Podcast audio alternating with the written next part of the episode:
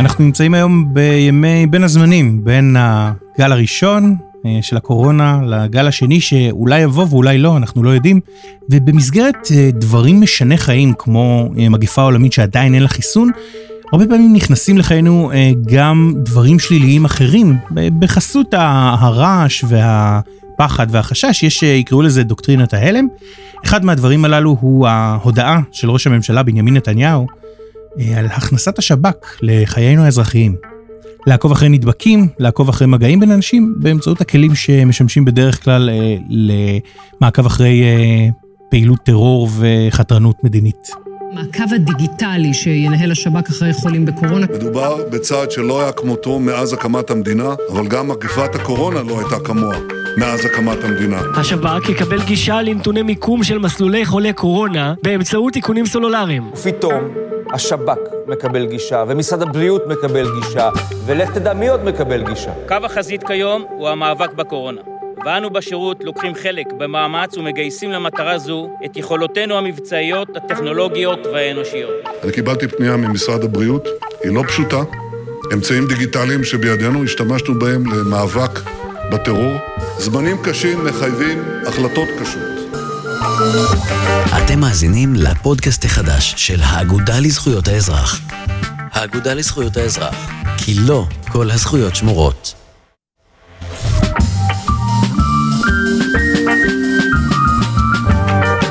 עורך דין גיל גנמור, מנהל היחידות לזכויות חברתיות ולזכויות אזרחיות באגודה לזכויות האזרח, שלום. שלום. אנחנו באמת באגודה לזכויות האזרח אה, התעוררנו בוקר אחד אחרי שבאישון לילה הממשלה אה, קיבלה תקנות שעת חירום והסמיכה את השב"כ אה, להיכנס לחיינו ולהתחיל לעקוב אחרי כולנו במטרה לזהות מגעים. היה פה שילוב מאוד מדאיג הייתי אומר של נסיבות שמיד עוררו אצלנו את כל האינסטינקטים של ארגון זכויות אדם. אפשר להגיד שמישהו הפעיל את הוראת הלף הנגוע ואתם ישר טסתם לבית המשפט. How do we call him? He gave us a signal.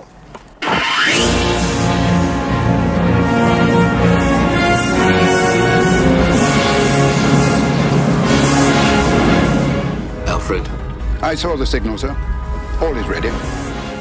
בהחלט, הגענו מהר מאוד לבית המשפט, כי באמת הנסיבות היו מאוד מאוד חריגות. צריך לזכור את, ה, את התקופה, לנסות להיזכר, זה נראה כאילו עבר נצח, אבל בעצם זה היה לפני uh, כמה שבועות. קודם כל ההחלטה התקבלה בתקנות שעת חירום, זה תקנות uh, שהממשלה מקבלת מכוח הכרזה על מצב חירום שקיימת uh, בישראל מאז 1948 ומוארכת. אנחנו בעצם תמיד היינו במצב חירום. אנחנו תמיד במצב אף חירום. אף פעם לא היינו לא במצב חירום. נכון. עד uh, למשבר הקורונה, uh, במשך כמה שנים הממשלה כמעט ולא התקנה תקנות שעת חירום. וצריך לזכור, זה כלי אנטי דמוקרטי, כי בעצם מה אומרות תקנות שעת חירום? זה אומר שהממשלה יכולה להפוך את עצמה לכנסת, למחוקק. היא יכולה להתגבר על כל חוק, לשנות כל חוק, היא לא צריכה אישור של הכנסת, היא יכולה לעשות את זה לשלושה חודשים, אה, וכך היא עשתה גם עם אה, הכנסת השב"כ לחיינו בתקנות שעת חירום באישון לילה, בלי פיקוח פרלמנטרי, וצריך לזכור גם את הנסיבות שהיו באותה תקופה. המשבר הפוליטי היה בשיאו, אה, בדיוק נבחרה כנסת, אבל היא עדיין לא תפקדה, ולא היה ברור בכלל איזה ממשלה תקום, ואם בכלל תקום ממשלה, או שאנחנו הולכים לעוד בחירות. היה מדובר בממשלת מעבר, שבראשה עומד אה, אדם שהוא אה, חשוד והולך למשפט, והיה כאוס פוליטי. ממש הצטרפות של נסיבות שהיא הסערה המושלמת לניצול לרעה של אמצעים כאלה. בדיוק, וכתוצאה מהמשבר הפוליטי גם לא היה שום פיקוח פרלמנטרי. זאת אומרת שהממשלה הייתה אה, סוליסטית ב, ב, בעצם ב, בנקודה הזאת, ולא היה עליה שום פיקוח של אה, שום גורם. אה, ובאמת, יש פה גם פגיעה מסיבית בזכויות אדם. זה חתיכת צעד להכניס את השב"כ לבצע מעקבים אחרי אזרחים, אה, עם כלים שהם אה, כלים שנועדו למלחמה בטרור. ולכן אה, שילוב הנסיבות הזה, הזה הביא אותנו מהר מאוד לבג"ץ, וחשבנו שחשוב מאוד שיהיה גוף שלפחות ישקיף את, ה, את העניין, במיוחד כשמדובר בגוף חשאי כמו השב"כ, אה, שקשה מאוד לדעת כיצד הוא פועל, איך הוא פועל ומה הוא בדיוק עושה. אז בוא ניכנס באמת לאמצעים הללו. כדי להתמודד עם מגיפה כזאת, אה, החליטו בממשלה שצריך לנקוט באמצעים קיצוניים, שזה ככל הנראה אה, דבר נכון, מכיוון שגם להכניס אנשים לבידוד כפוי, גם לכפות אה, אה, חבישת מסכות, אלה דברים שלא קורים בשוטף, אבל עבורם אולי הומצאה שעת החירום, כי זו באמת שעת חירום. מה הבעיה עם השב"כ? לשב"כ יש הרי את הכלים הללו. הוא מיירט תקשורת ומאזין לה, הוא אה, עוקב אחרי אנשים, הוא, יש לו את כל היכולות, הידע הטכנולוגי והידע התפעולי לבצע מעקבים כאלה. למה לא? אז באמת היינו באותו מצב אה, שבו היה הרבה מאוד חוסר ודאות, ואנשים לא ידעו מה זה באמת הקורונה, והאם המגפה, המגפה היא קטלנית, כמו שאומרים, אה, האם היו תחזיות לאלפי אה, מתים ולעשרות אלפי מונשמים, ובגדול היה פה באמת תחושה של מצב חירום. אבל ראינו שאף מדינה אחרת לא משתמשת בשירות הביטחון החשאי שלה במסגרת המאבק בקורונה. ישראל הייתה היחידה, כולם אה, השתמשו בחלופות אזרחיות. אז הבעיה פה היא עקרונית, היא בעיה של מראית עין, שהממשלה צריכה להשתמש בכלים אזרחיים ולא בכלים ביטחוניים צבאיים? לא, הבעיה היא שהשב"כ, הכלים של השב"כ הם כלים לא דמוקרטיים. אנחנו יודעים שהשב"כ קיבל במסגרת חוק השב"כ סמכות לאגור ולקבל נתוני תקשורת אה, מחברות הסלולר ומחברות אה, תקשורת. זה, זה מתחילת העשור הקודם, זה מתחילת שנות האלפיים, וזה סעיף שבזמן אמת מעטים הבינו מה הוא באמת אומר. נכון, באמת אה, אבי דיכטר, שהיה ראש השב"כ בעבר, הוא התייחס לחקיקה של אותו סעיף 11 לחוק השב"כ, שמתיר לשב"כ לקבל את כל הנתונים, נתוני התקשורת, אה, ולאגור אותם, אה, והוא אמר שבאמת השתדלו להעביר אותו מתחת למקם, מפני שהוא היה סעיף מאוד בעייתי, אה, ופשוט אנשים לא הבינו מה המשמעות האמיתית של, הסעיף הזה. והיום אנחנו יודעים שבעצם השב"כ הוא באמצעות הסעיף הזה, מקבל ואוגר מידע, היה תחקיר בידיעות אחרונות על, על כך שבעצם הכלי של השב"כ, שגם קוראים לו ב, לפי התחקיר הכלי, מסוגל אה, לתת מידע בזמן אמת על אה, כמעט כל אחד, אה, וללא אה, צו בית משפט, בחשאיות מוחלטת, כמעט ללא פיקוח ציבורי, ללא שקיפות ציבורית. הלוגיקה מאחורי סודיות של שימוש בכלים כאלה, זה שהאויבים שלנו לא ידעו מה אנחנו עושים ומה אנחנו יודעים לעשות, כדי שלא ייפגעו אה, אמצעי הביון שלנו. אבל במקרה הזה זה מופעל על אזרחים, ולא רק שלא אומרים לנו מה השב"כ עושה, גם הממשלה לא רוצה להגיד לנו מה היא עושה, ושומרת את הדיונים בארכיונים לעוד 50 אה, או 70 שנה. בעצם מה שעשתה פה הממשלה, היא חצתה את הרוביקון. היא לקחה כלי ביטחוני שנועד לסכל טרור, ואפשרה להשתמש בו לשימוש אזרחי לחלוטין, לסיטואצ... לסיטואציה שהיא לא קלה, אף אחד לא אה, מתכחש לכך, אבל היא רחוקה מאוד מלהיות איום ביטחוני על המדינה. ובעצם נוצר פה איזשהו תקדים מאוד מאוד מסוכן, והקרב הזה היה בדיוק בגלל החשש. הקרב הזה הכוונה לקרב בוועדת הכנסת על הגבלת תפקידי השב"כ לתחום הביטחוני. שהכלי יהיה כל כך אפקטיבי וכל כך חזק ועוצמתי. שהם לא יוכלו שלא להשתמש בו. בדיוק, איזה ראש ממשלה יוכל להגיד לא לכלי הזה כדי להשתמש בו למטרות שהן לא מטרות ביטחוניות, ואני יכול לחשוב על אין ספור מטרות שממשלה תרצה להשתמש במעקבים המוניים, והם לא רק קורונה, אלא גם אה, תאונות דרכים ו- ופשיעה ומניעת אה, אלימות ו... כולן מטרות חיוביות. כולן מטרות חיוביות בסך הכל, ואני רוצה להקריא באמת ציטוט שאמר בני בגין, שכאילו חזה את העתיד כבר אז, לפני 20 שנה, אה, הוא היה אז חבר בוועדה, והוא אמר בוועדה, לו אני תחתיך, ראש השב"כ, ממש הייתי מתנגד לחלוטין לכך שממשלה כלשהי, או רוב בכנסת, יעשו שימוש בשירותים לצרכים אלה. מהי הכוונה למעשה? הכוונה היא ליעילות. אומרים, שירות יש לי? יש לי. אנשים יש לי? יש לי. משכורות הם מקבלים? מקבלים. שיטות יש לי ולעבוד הם יודעים. אז למה לא להפעיל אותם?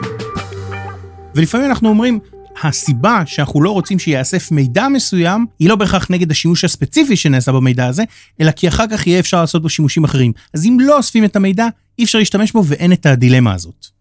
אמרו לנו שזה עכשיו הולך להיות תקופה ארוכה איתנו.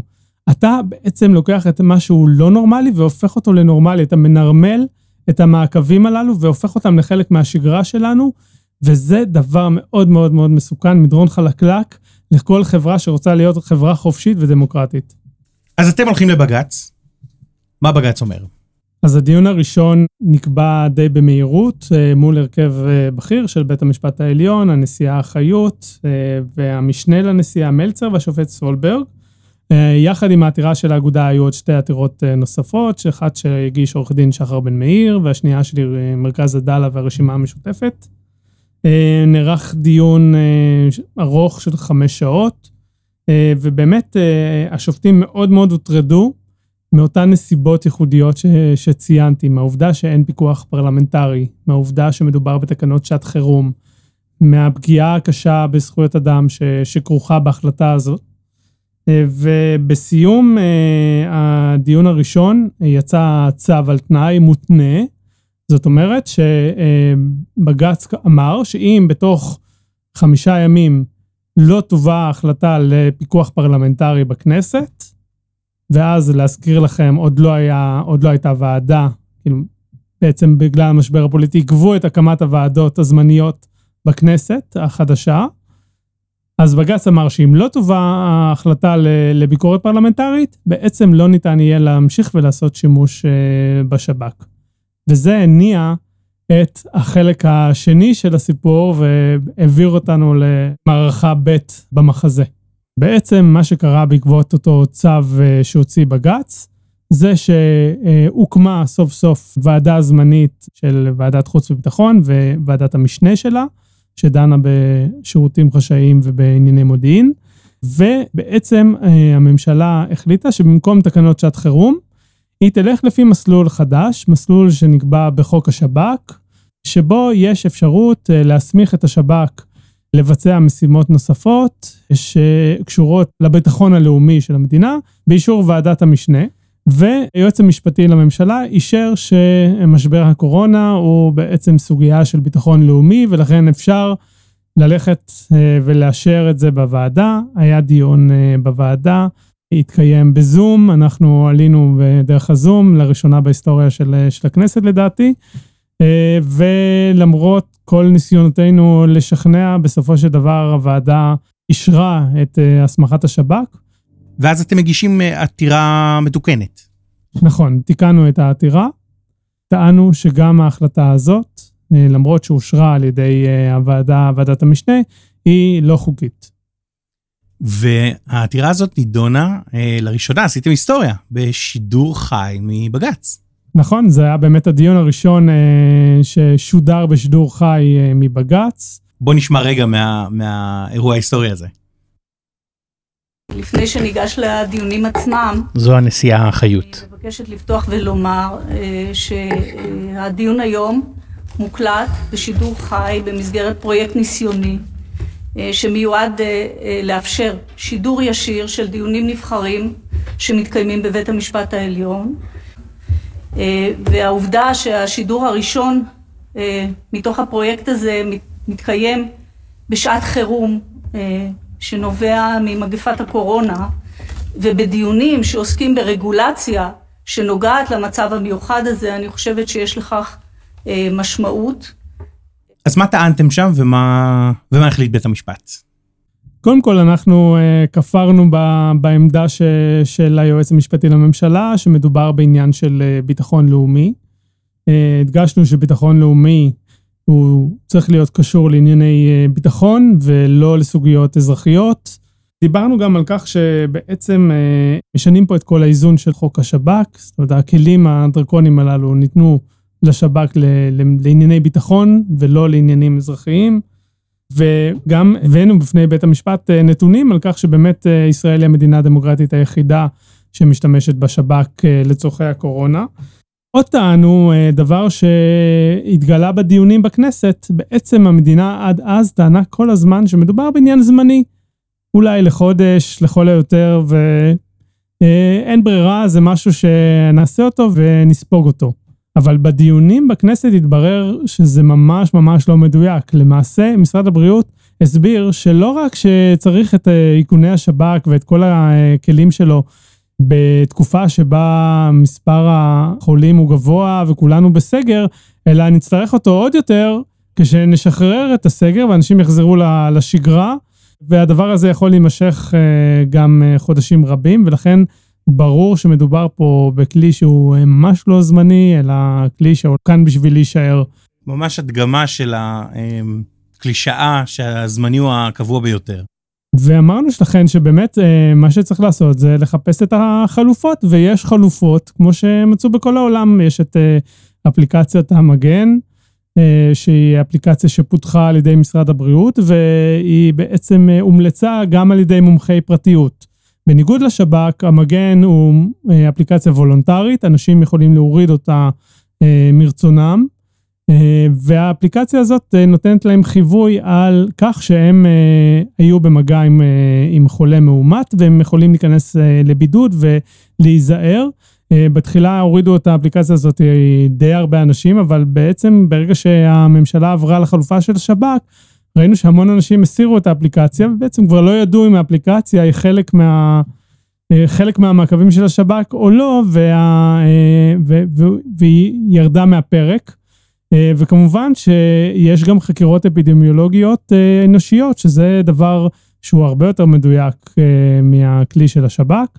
אה, ואפשר היה לחזק את המערך הזה, זאת אומרת, אם אה, היה מדובר בכמה עשרות אה, חוקרות אפידמיולוגיות, לא הייתה סיבה שלא יהיו 500 או 600 חוקרים אפידמיולוגיים, זה עניין רק של, של משאבים, שהיו יכולים מהר מאוד לסגור מעגלים על, על הידבקויות. מה הוחלט בפסק הדין?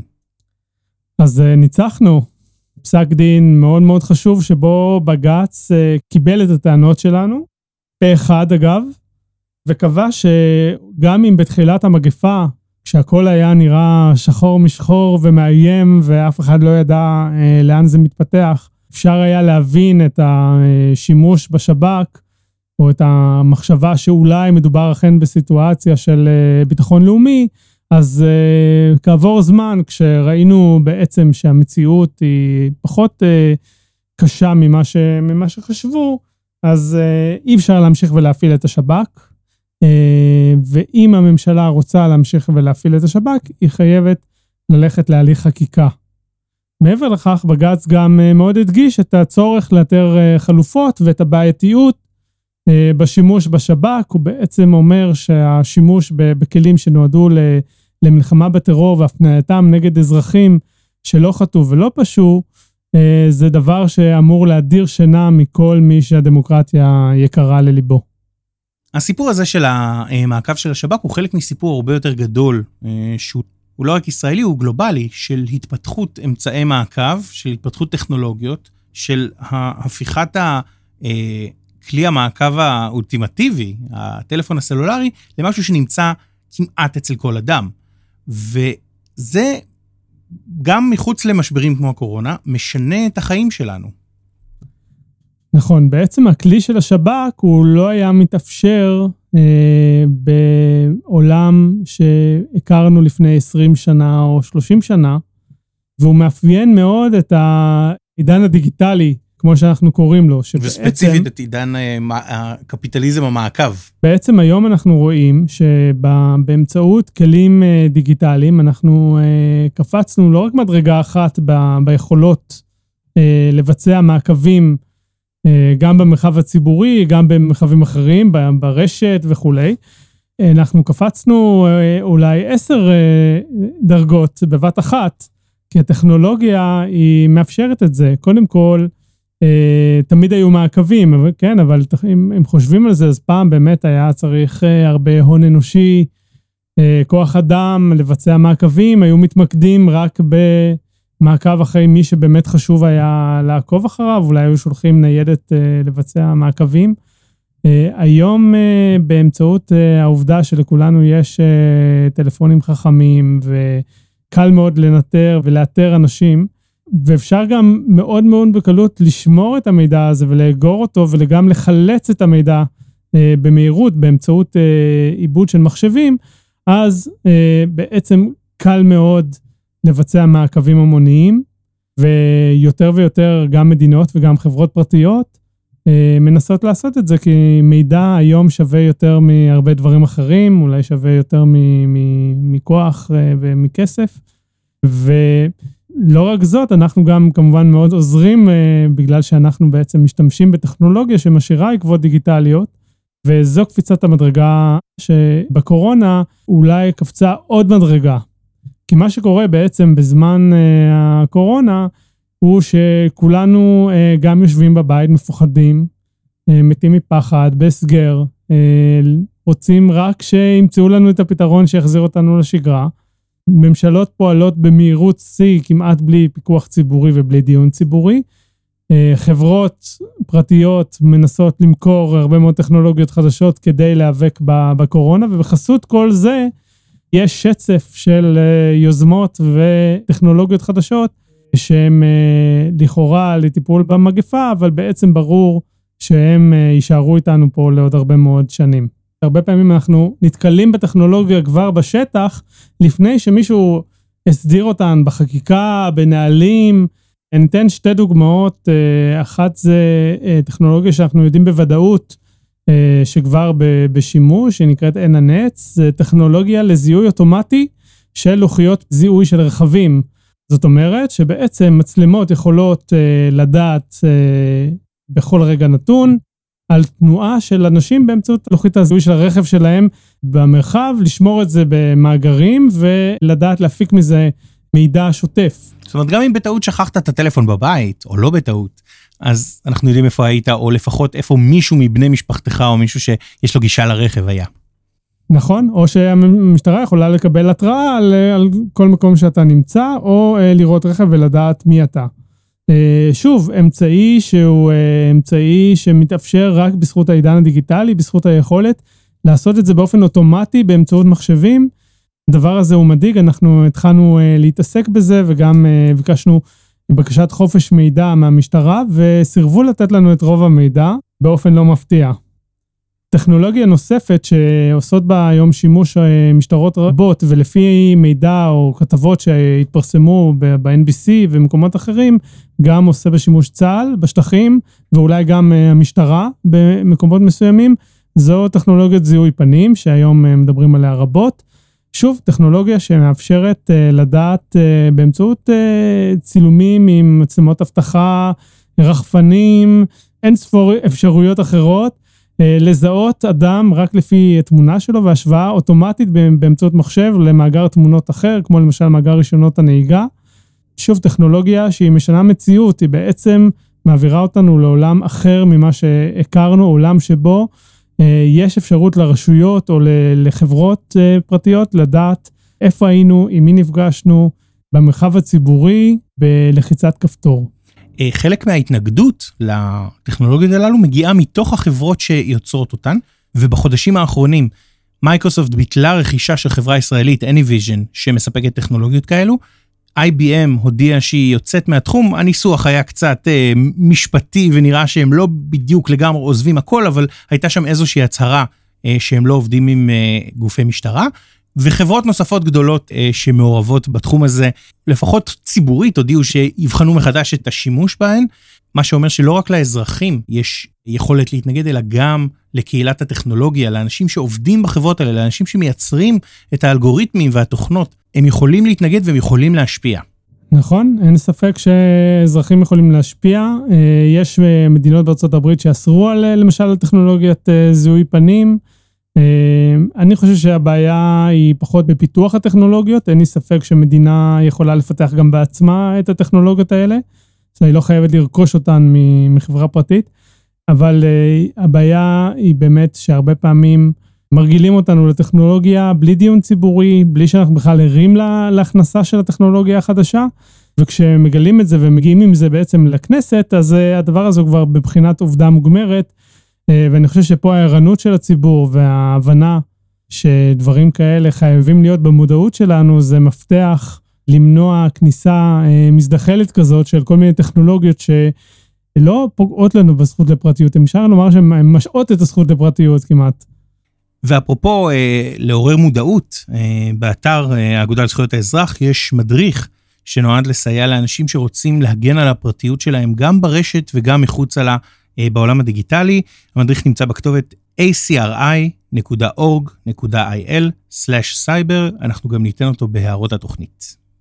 ואנחנו נמצא את האיזון המתאים בין הצורך לאכוף את הנחיות הבידוד לבין הצורך גם לשמור על זכויות הפרט וצנעת הפרט של אזרחי ישראל. חד משמעית, לא יהיה דבר כזה. ועכשיו אנחנו שומעים שראש הממשלה נתניהו רוצה להחזיר את השב"כ לתמונה. כן, אז בעצם אחרי שהתקבל הבג"ץ, בג"ץ אמר למדינה, אם אתם רוצים להשתמש בשב"כ, תלכו לחקיקה, אני אתן לכם עוד כמה שבועות ספורים כדי לקדם את החוק. באמת הממשלה בהתחלה מיד ניסתה לקדם את החוק, אבל כשזה הגיע לדיון בכנסת ולאור הירידה שהייתה במספר החולים, הייתה התנגדות. הממשלה הורידה את זה בסופו של דבר מסדר היום, וה, והשימוש באמצעים הטכנולוגיים של השב"כ פסקו. ובינתיים התחילה עלייה של מספר החולים, ובימים האחרונים שוב, ראש הממשלה ושר הבריאות החליטו להחזיר את השימוש בשב"כ כחלק ממאבק בהתפשטות המגפה, ויש בעצם בשעה זו שאנחנו מדברים, מתקיימת ישיבה בנושא הזה בוועדת חוץ וביטחון, במטרה לחוקק את החוק. אם החוק יקודם, אנחנו באגודה לזכויות האזרח מתכוונים גם לעתור נגדו. תודה רבה לך, עורך דין גיל גנמור. מנהל היחידות לזכויות חברתיות ולזכויות אזרחיות באגודה. תודה רבה. עד כאן כי לא כל הזכויות שמורות, הפודקאסט של האגודה לזכויות האזרח. אני עידו קינן, להתראות. אנו כאן כדי להצהיר שאין ערך לשום דבר לבד מערך האדם וחירותו וזכויותיו.